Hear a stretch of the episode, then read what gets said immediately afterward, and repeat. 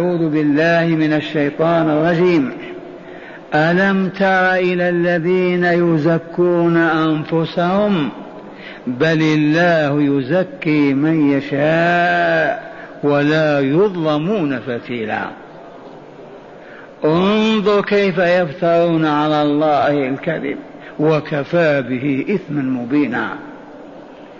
ألم تر إلى الذين أوتوا نصيبا من الكتاب يؤمنون بالجبت والطاغوت ويقولون للذين كفروا هؤلاء أهدى من الذين آمنوا سبيلا. أولئك الذين لعنهم الله. ومن يلعن الله فلن تجد له نصيرا. أم لهم نصيب من الملك فإذا لا يؤتون الناس نقيرا. أم يحسدون الناس على ما آتاهم الله من فضله؟ فقد آتينا آل إبراهيم الكتاب والحكمة وآتيناهم ملكا عظيما. فمنهم من آمن به ومنهم من صد عنه وكفى بجهنم سعيرا. آيات ست تدور حول آل يهود. مرة ثانية تأملوا. ألم تر إلى الذين يزكون أنفسهم؟ بل الله يزكي من يشاء ولا يظلمون فتيلا. انظر كيف يفترون على الله الكذب وكفى به إثما مبينا. ألم تر إلى الذين أوتوا نصيبا من الكتاب يؤمنون بالجبت والطاغوت؟ ويقولون للذين كفروا هؤلاء أهدى من الذين آمنوا سبيلا. أولئك الذين لعنهم الله ومن يلعن الله فلن تجد له نصيرا. أم لهم نصيب من الملك فإذا لا يؤتون الناس نقيرا. أم يحسدون الناس على ما آتاهم الله من فضله؟ فقد, با فقد آتينا آل إبراهيم الكتاب والحكمة وآتيناهم ملكا عظيما. فمنهم من آمن به ومنهم من صد عنه وكفى بجهنم سعيرا. يقول تعالى وهو يخاطب رسوله الكريم صلى الله عليه وسلم وكل من هو أهل بإيمانه وصلاحه. ألم تر إلى الذين يزكون أنفسهم؟ ما معنى يزكون أنفسهم؟ يتبجحون أنهم أولياء الله أحباء الله أبناء الله. الجنة لنا النار لن ندخلها إلا زمنا مؤقتا. هم الذين قالوا ما أخبر تعالى عنهم بقوله وقالت اليهود والنصارى نحن أبناء الله وأحباؤه. إيش هذا التبجح هذا وقالت اليهود لن وقالوا لن ندخل لن يدخل الجنة إلا من كان هودا أو نصارى. يزكون أنفسهم. معشر المستمعين لا يحل لمؤمن أن يزكي نفسه بأن يذكر فضائله وكمالاته. لا يفعل هذا مؤمن لكن إن زكاك مؤمن لا بأس. أما أن تزكي نفسك أنا أفعل أنا كذا هذا لا ينبغي. فكيف بالذي يزكي نفسه وهي خبيثة؟ شر الخلق هم. ويزكون أنفسهم. حال تستدعي التعجب ولا لا هذا الاستفهام للتعجب. ألم تر الذين يزكون أنفسهم؟ بل الله يزكي من يشاء. الله الذي يزكي من يشاء تزكيته فيثني عليه ويذكره بخير. أما المرء نفسه يزكي نفسه لن ينتفع بهذا لا سيما إذا كان يكذب. لو قال أحدنا أنا أصوم النهار أقوم الليل أنفق كذا وكذا وهو كاذب. هذا هلك. حتى لو كان غير كاذب ما يجوز هذا. فلا تزكوا أنفسكم هو أعلم بمن اتقى. لكن هؤلاء المتبجحون لأجل الإضلال والإبقاء على الباطل والكفار يزكون أنفسهم. فرسول فالله عز وجل حمل رسوله على أن يتعجب من هذه المواقف. وقوله ولا يظلمون فتيلا هذه عامة. والفتيل ذاك الخيط الذي في وسط النواة أو تقول هكذا وأنت في عرق وتعب تفتل تجد في بين أصبعيك شيء من العرق فتيل. كناية عن أصغر شيء. وهذا عام. لنذكر هذا. أن من عمل حسنة لن يفقد مثوبتها فالكافر المشرك إذا عمل خيرا مما يرضاه الله يثيبه عليه. فإن كان في الدنيا بارك له في ماله وأهله. لما يقدم من العمل والخير للناس وهو كافر. وفي الدار الآخرة يخفف عنه عذابه ولا يكون في مستوى الآخرين. وشاهد هذا من السنة أن النبي صلى الله عليه وسلم رأى عمه أبا طالب لما توفي وكان ناصرا له وعضدا وساعدا له. لا يشك في هذا أحد. رآه في ضحضاح من نار يغلي منه دماغه. إذا فالله عز وجل أخبر عن نفسه ولا يظلمون فتيلا مقدار الفتيل. مرة ثانية لا تفهم أن الكافر لو أنفق الأموال وفعل ما فعل من الصالحات عبد الطرق أنشأ المشافي يدخل الجنة. هذا مستحيل. إن الله لا يغفر أن يشرك به ويغفر ما دون ذلك لمن يشاء. الكافر المشرك مهما عمل وعندكم صورة واضحة. عبد الله بن جدعان هذا كان قبيل بعثة النبي صلى الله عليه وسلم وكان يكسو كل حج ألف حلة يستوردها من الشام أو اليمن ويكسو بها الفقراء في منى وعرفات. ألف بدلة. الحلة البدلة ثوباني. وكان ينحر كل حج ألف بعير. عرفتم؟ وهو كافر مشرك. لكن في نزعة الخير وبقايا الإيمان من عهد إسماعيل.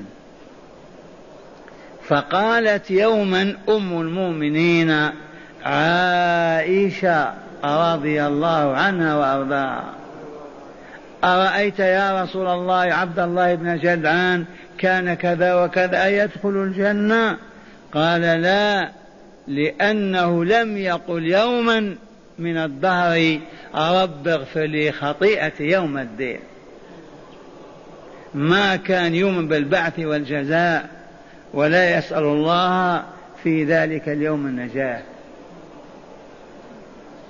لكن لا نشك أن عذابه أهون مليون مرة من أبي جهل وعقبة بن معيط. لكنه في عالم الشقاء في جهنم. ثم قال تعالى لرسوله انظر كيف يفترون على الله الكذب. انظر إلى هؤلاء اليهود. كيف يفترون ويختلقون الكذب على الله. ويقول نحن أبناء الله وأحبه. ونحن أولياء ونحن ونحن. لما يكذبون هذا الكذب؟ قالوا نحن نعلم أولادنا التوراة فيكبرون عليها فلا يذنبون. ونحن نذنب بالنهار ويغفر لنا بالليل. وقالوا العذاب عذاب النار نعم ولكن ما هو إلا أربعين يوما فقط ونخرج من النار. المدة التي عبد فيها أجدادنا العجلة هي أربعين يوما. ندخل النار ونخرج. انظر كيف يفترون على الله الكذب. وكفى به أي بالكذب. على إثما مبينا. نعم تكذب على صعلوك مثلي. ليس كأن تكذب على الشيخ عبد العزيز بن باز. عرفتم ولا لا؟ تكذب على علي بن أبي طالب لكن لا ككذبك على رسول الله صلى الله عليه وسلم. تكذب على رسول الله لا ككذبك على الله. والرسول يقول والله يقول ومن أظلم ممن افترى على الله كذب. والرسول يقول من كذب علي متعمدا فليلج النار فليتبوى مقعده من النار. وسر ذلك أنك لما تكذب على الله لما تريد أن تشرع. كذا ولا لا؟ تكذب على الرسول لما تريد أن تقنن وتشرع ولا لا؟ وما تنشر أنت إذا من الباطل. لا يقادر قدره. تكذب على عالم على مفتي. كذبة معناه أبحت ممنوع أو أذنت في غير جائز. هذا هو السر. أو ما فهمتم هذا؟ تكذب على عام ما يضر تكذب على عالم قال كذا وكذا نشرت ذلك بين الناس. لأن الناس يأخذون عن العالم. ثم قال تعالى ألم تر إلى الذين أوتوا نصيبا من الكتاب؟ ألا وهو التوراة. نصيب فقط. ما هو كله؟ إذ حرفوه بدلوه وأدخلوا فيها وزادوا عليها. نصيبا من الكتاب يؤمنون بالجبت والطاغوت. الجبت السحر الكهنة الكذب كل أنواع التدجيل الباطل جبت. أصل الجبس أي الفاسد. تباتم يؤمنون بالسحر والكهنة وعندهم الكتاب عندهم نصيب من الكتاب. والطاغوت. الطاغوت كل ما عبد من دون الله ورضي بعبادته. يدخل اولا الشيطان هو الطاغوت الأكبر. جميع الأصنام هي الطواغيت. كل من عبد من الناس ورضي بذلك فهو طاغوت. أي طغى وارتفع وتجاوز حده كإنسان أصبح الها يعبد. وهنا ويقولون للذين كفروا هؤلاء أهدى من الذين آمنوا سبيلا. ذهبوا إلى مكة يحزبون الأحزاب ويؤلبون المشركين على رسول الله صلى الله عليه وسلم كما علمنا في غزوة الخندق. حوي بن أخطب وفلان وفلان وكانوا مع المشركين حول البيت وحولها 360 صنم. فسألوهم عن الإسلام وعن نبيه و يريدون أن يستفسروا. قالوا لهم دينكم أفضل من دينه. دينه لا شيء. أنتم أفضل منه وأنتم أقوم دينا منه. وانظر إلى قول الله تعالى ويقولون للذين كفروا هؤلاء أهدى من الذين آمنوا سبيلا. طريقكم سليم وحياتكم أكمل وسعادتكم مضمونة ولا تلتفتوا إلى هذا الرجل. قالوا هذا إي والله عز وجل. قال تعالى أولئك البعداء لعنهم الله. أبعدهم من رحمته ابدا. لن يدخلوا الجنة ولن يؤمنوا ولن يدخلوا الإسلام. لتوغلهم في الخديعة والشر والكذب. أولئك الذين لعنهم الله. واسمع ومن يلعن الله فلن تجد له نصيرا. مستحيل أن تجد من ينصره فيبعد عنه العذاب أو يبعد عنه الذلة والمسكنة والضياع. لأن الله هو الذي أدله ثم قال تعالى أم لهم نصيب من الملك؟ لو كان لهم نصيب من الملك فإذا والله لا يؤتون الناس نقيرا. لو يحكم اليهود ويزهدون ما يرحمون أحدا حتى بتمرة أو بشربة ماء. تبهتم؟ فإذا لا يؤتون الناس من غيرهم نقيرا. ولهذا نعوذ بالله أن يحكموا ويملكوا مررنا بكلمات لشيخ التوحيد رشيد رضا في تفسيره. كانت أيامه الدولة العثمانية هي الحاكمة. فذكر وجه قال على العثمانيين أن يتنبأوا أن لا يسمحوا اليهود أن يملكوا في فلسطين أرضا ولا بستانا وأن يحدوا من هجرتهم إليها. لأنهم يريدون أن يملكوا. وإذا ملكوا سوف لا يؤتون الناس نقيرا. وشاء الله ووقع ما وقع العثمانيون انهزموا لفسقهم وفجورهم وكيد اليهود. لهم سقطت الخلافة تمزقت احتلت بريطانيا المنطقة وفرنسا فوجد اليهود مجالا. أسسوا ممالك وبيوت وحكموا الذي توقعه وقع. هذا إخبار من؟ الله. أم لهم نصيب من الملك؟ فإذا لا أي لو كان لهم نصيب لا يؤتون الناس نقيرا. كل من لم يكن يهوديا لا يرحمونه أبدا. أم يحسدون الناس على ما آتاهم الله من فضله؟ إي والله يا ربي. حسدوا رسول الله والمؤمنين. حسدوا الإسلام والمسلمين. كيف يدخلون الجنة وندخل النار؟ كيف يسودون ويحكمون ونذل ونطرد؟ وما زال هذا في نفوسهم والله إلى الآن. على علم يقيني أن المسلم سعيد كامل ولي الله لا يدخل إلا دار السلام يعرفون هذا كما يعرفون أبناءهم. كيف إذا يسلمون؟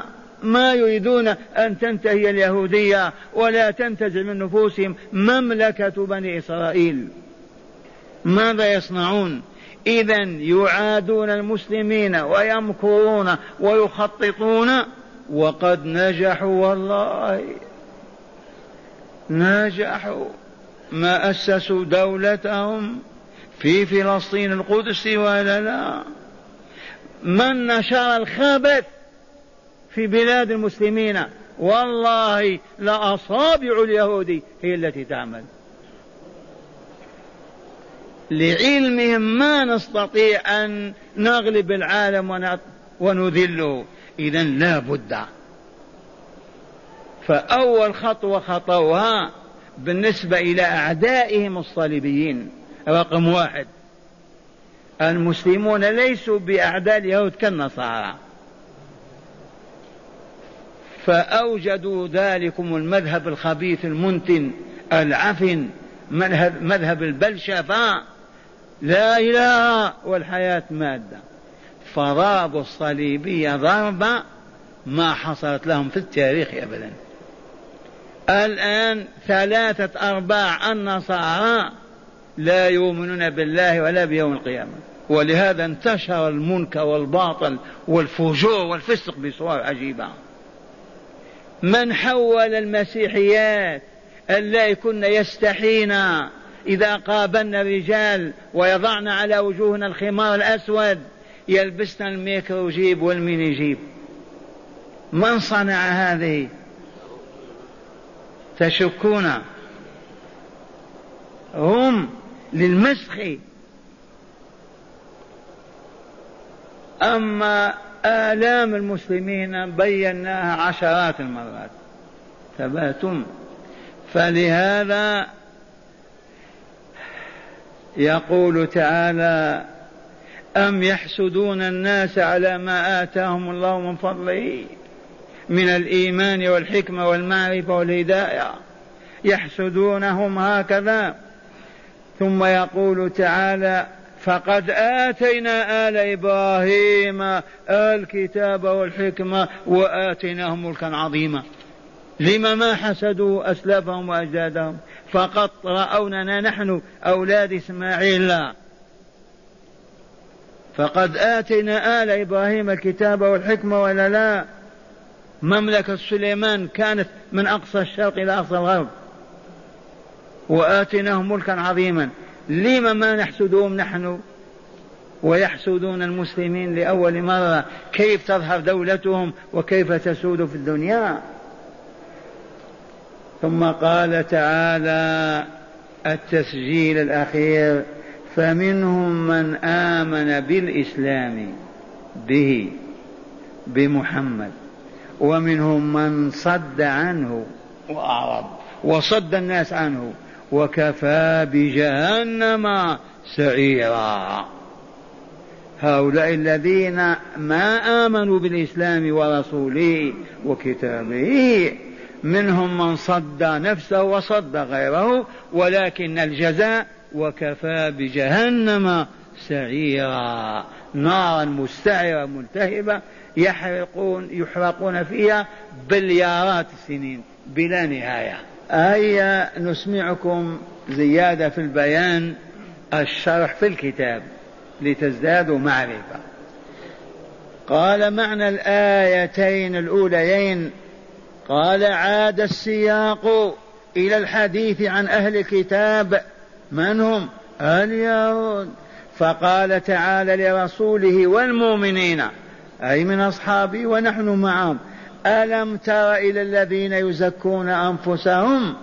وهو أمر يحمل على العجب والاستغراب إذ المفروض أن المرء أي الإنسان لا يزكي نفسه حتى يزكيه غيره.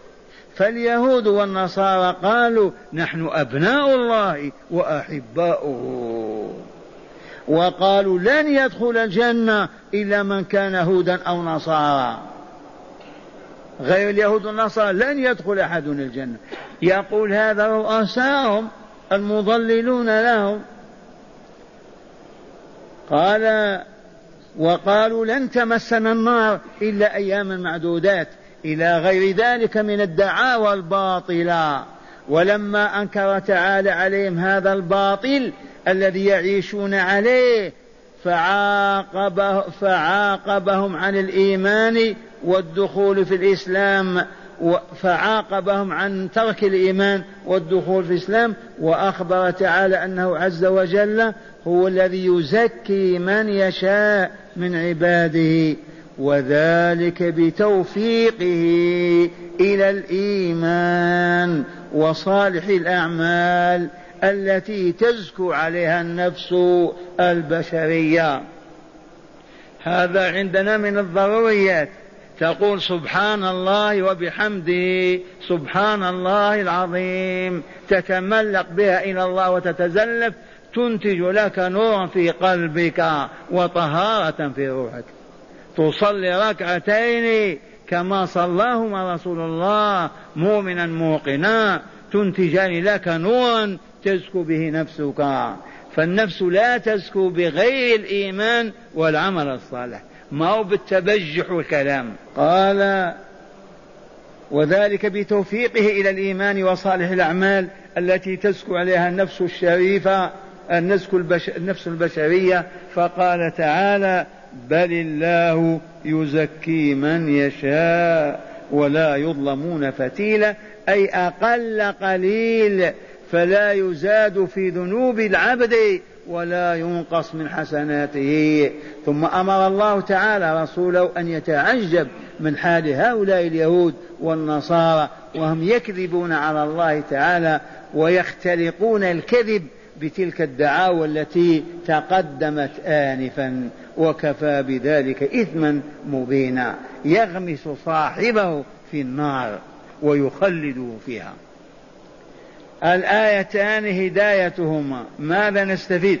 قال أولا حرمة تزكية المرء نفسه بلسانه والتفاخر بذلك إما لطلب الرياسة وإما تحليا وإما تخليا عن العبادة والطاعة بحجة أنه في غير حاجة إلى تلك العبادة أو إلى ذلك الطهر.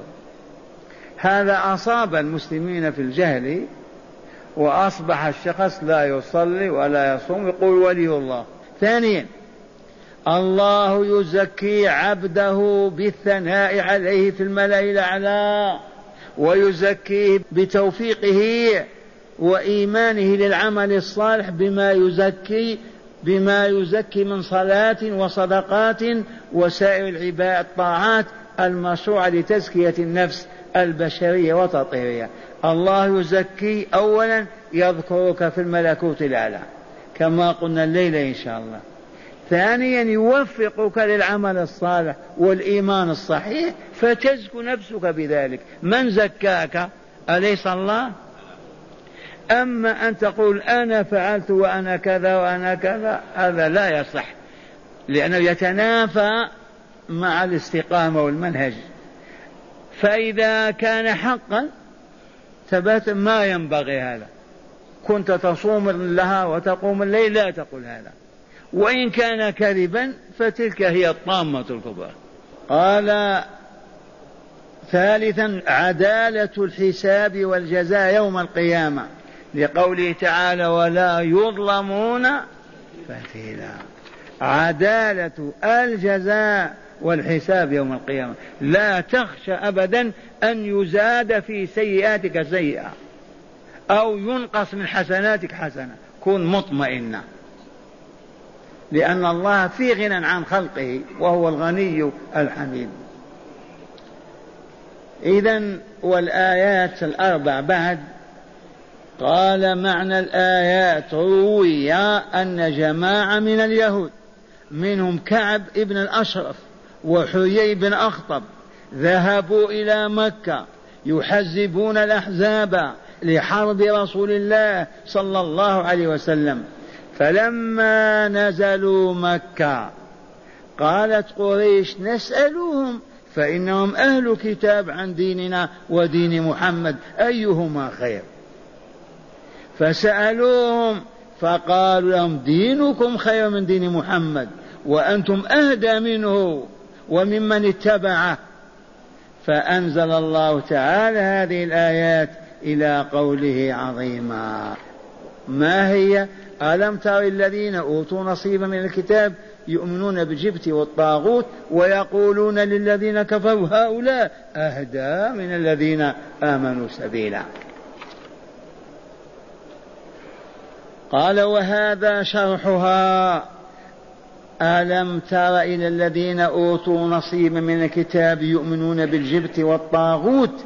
ألم ينته إلى علمك أيها الرسول أن الذين أوتوا حظا من العلم بالتراث يصدقون بصحة عبادة الجبت, الجبت والطاغوت؟ يصدقون بصحة عبادة الجبت والطاغوت. ويقرون عليها ويحكمون بأفضلية عبادتها على عبادة الله تعالى. لأن النصارى العرب في مكة يعبدون الأصنام هي الطواغيت. قال ويقولون للذين كفروا وهم مشرك قريش دينكم خير من دين محمد وأنتم أهدى طريقا في حياتكم الدينية والاجتماعية. ألم يكن موقف هؤلاء اليهود مثار الدهشة والاستغراب والتعجب وإلا لا لأهل العلم والمعرفة بالدين الحق إذ يقرون الباطل ويصدقون به. أولئك الذين لعنهم الله أولئك الهابطون في حمأة الرذيلة البعيدون في أغوار الكفر والشر والفساد لعنهم الله فأبعدهم من ساحة الخير والهدى. ومن يلعن الله فلن تجد له يا رسولنا نصيرا. ينصره من الخذلان الذي وقع فيه والهزيمة الروحية التي حلت به فأصبح وهو العالم يبارك الشرك ويفضل على التوحيد. والعياذ بالله. معاشر المستمعين مفهوم الكلام ولا؟ ما يحتاج زيادة واضح. ثم قال تعالى في الآية الثالثة والخمسون أم لهم نصيب من الملك فإذا لا يؤتون الناس نقيرا. أي ليس لهم نصيب من الملك كما يدعون. فالاستفهام للإنكار عليهم دعوة أن الملك يؤول إليهم وهم لشدة بخلهم لو آل الملك إليهم لما أعطوا أحدا أحقر الأشياء وأتفهها ولو مقدار نقرة نقرة نواة. وهذا ذم لهم بالبخل بعد ذمهم بلازم الجهل وهو تفضيلهم الشرك على التوحيد. كانوا يعلنون أنهم سيحكمون وسيملكون وكم سنة وهم يعملون؟ ألف وأربعمائة سنة تقريبا حتى أوجدوا دويلة اليهود. لكن ما زالوا عاملين حتى يصفي حسابهم المسلمون. متى هذا؟ لما ترى المسلمين أقبلوا على الله وأصبحت كلمتهم واحدة ورايتهم واحدة وإمام واحد ثم علمنا. ما الدليل؟ يقول الرسول صلى الله عليه وسلم في صحيح مسلم لتقاتلن اليهود. يا رسول الله كيف نقاتل اليهود؟ أين هم اليهود؟ شردناهم مزقناهم كيف؟ لا بد. لتقاتلن اليهود. قاتلناهم وإلا لا وهزمونا قولوا قاتلناهم أكثر من خمس مرات وننهزم. نحن العرب. لا المسلمين. لتقاتلن اليهود. ثم لتسلطن عليهم فتقتلوهم حتى يقول الشجر والحجر يا مسلم هذا يهودي ورائي فاقتله. إلا شجر الغرقد فإنه شجرة اليهود. شجر الغرقد كان موجود في البقيع. لما يصب المطر ينبت هناك فلهذا سمي بقيع الغرقد. أما الآن يخبرنا إخواننا الفلسطينيون بأن هذه الشجرة محترمة في بلاد إسرائيل وتسقى و و و بعناية. وصدق رسول الله. شجرة اليهود من علمنا هذا؟ هنا لطيفة قلنا الشجر يكذب؟ الحجر يكذب؟ يا مسلم أو قال يا عربي أو يا مواطن. إذا من منا يقول أنا مسلم ويشهد للشجر والحجر؟ ومعنى هذا أن يوما سيأتي يسلم فيه العرب والمسلمون ويكمل إسلامهم ويقاتل اليهود ويسلطهم الله وينطق الشجر والحجر في صدق. يا مسلم. إذا عرفتم ضعف الإسلام عندنا ولا لا؟ ولا نسبة عشرين في المئة. ما نحن بالمسلمين بمعنى كلمة. هذا بالنسبة للعام أما يوجد أفراد أولياء الله وصالح عباده. قال وقوله تعالى أم يحسدون الناس على ما آتاهم الله من فضله فقد آتينا آل إبراهيم الكتاب والحكمة وآتيناهم ملكا عظيما. أم هنا بمعنى بل كسابقتها للإضراب الانتقال من حال سيئة إلى أخرى. والهمزة للإنكار ينكر تعالى عليهم حسدهم للنبي صلى الله عليه وسلم والمؤمنين على النبوة والدولة. وهو المراد من الناس. وقوله تعالى فقد آتينا آل إبراهيم الكتاب كصحف إبراهيم والتوراة والزبور والإنجيل والحكمة التي هي السنة التي كانت لأولئك الأنبياء يتلقونها وحي من الله تعالى وكلها علم نافع وحكم صائب سديد كما هي سنة نبينا صلى الله عليه وسلم وحكمته. والملك العظيم هو ما كان لداود وسليمان عليهم السلام. كل هذا يعرفه اليهود. فلم لا يحسدون من كان لهم ويحسدون محمدا والمسلمين. والمراد من السياق ذم اليهود بالحسد كما سبق ذمهم بالبخل والجهل مع العلم. وقوله تعالى فمنهم من آمن به ومنهم من صد عنه يريد أن من اليهود المعاهدين للنبي صلى الله عليه وسلم منهم من آمن بالنبي محمد ورسالته وهم القليل. ومنهم من صد عنه أي انصرف وصرف الناس عنه وهم الأكثرون. وكفى بجهنم سعيرا لمن كفر حسدا وصد عن سبيل الله بخلا ومكرا. أي حسبه جهنم ذات السعير جزاء له على الكفر والحسد والبخل والعياذ بالله تعالى. قال هداية الآيات من هداية الآيات أولا وجوب الكفر بالجبت والطاغوت. يا شيخ إذا كان الجبت السحر والكهنة والتجيل امتلأت بلاد المسلمين منه. حتى المدينة النبوية. نبكي وإلا نضحك. يجب الكفر بالسحر وإلا لا. ويقتل الساحر حيث بان سحره ولا تقبل توبته. والناس يأتون يشتكون. أنا مسحور. من سحرك في المدينة؟ من ينشر السحر؟ علة هذا الجاه. ما عرفنا الله حتى نخافه ونرهبه أو نحبه ونرغب في طاعته. هذا هو السبب. والله له بيان مكر اليهود وغشهم وأنهم لا يتورعون عن الغش والكذب والتضليل. إلى الآن. هذا مبدأهم. الغش تعرفون الغش وإلا لا؟ يريك صورة وهي خلاف ذلك. يقول الكلمة وهو يريد خلافها. قال ثالثا ضم ذم الحسد والبخل. أو يجوز الحسد والبخل. البخل والعياذ بالله من أسوأ الأخلاق والحسد من شرها. الحسود لا يسود.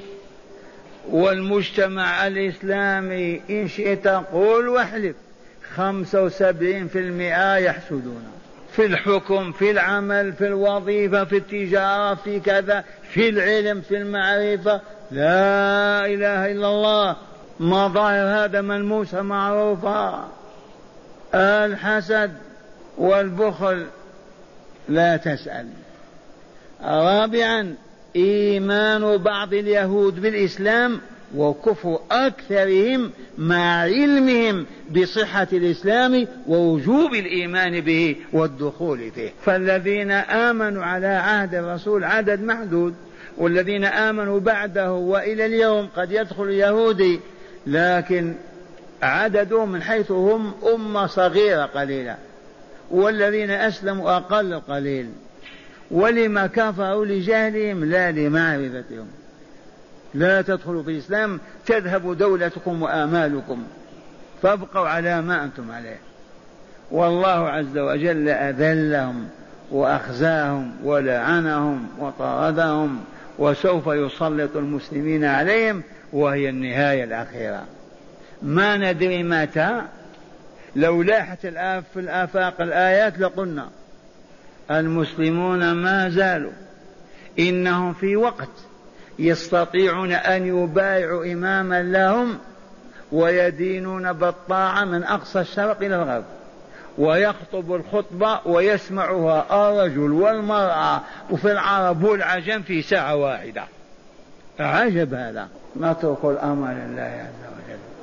ما في فرصة تجمع المؤمنين وتوحد كلمتهم وصفوهم كهذه الأيام. كانوا إذا أرادوا أن يبايعوا الرسول من أقصى الهند وإلى الأندلس احتاجوا إلى شهرين ثلاثة. أليس كذلك؟ الآن أقصى البلاد تصل إلى المدينة في يوم واحد في نصف يوم. لو يجتمع المسؤولون في الروضة وينظرون من يبايعون بايعنا فلان إمام المسلمين. ما الذي يصيبهم؟ قولوا لي. يمرضون. يصابون بالهزال لماذا لا شيء إلا أنهم رجوا العالم وهزوه. أربعين يوما والدستور الإسلامي بين أيديهم في يد كل قاضي في العالم الإسلامي. يطبقه كما هو. ولكن نقول هي الذنوب. ذنوبنا هي المانعة لنا. الحاجب لنا عن هذا النور.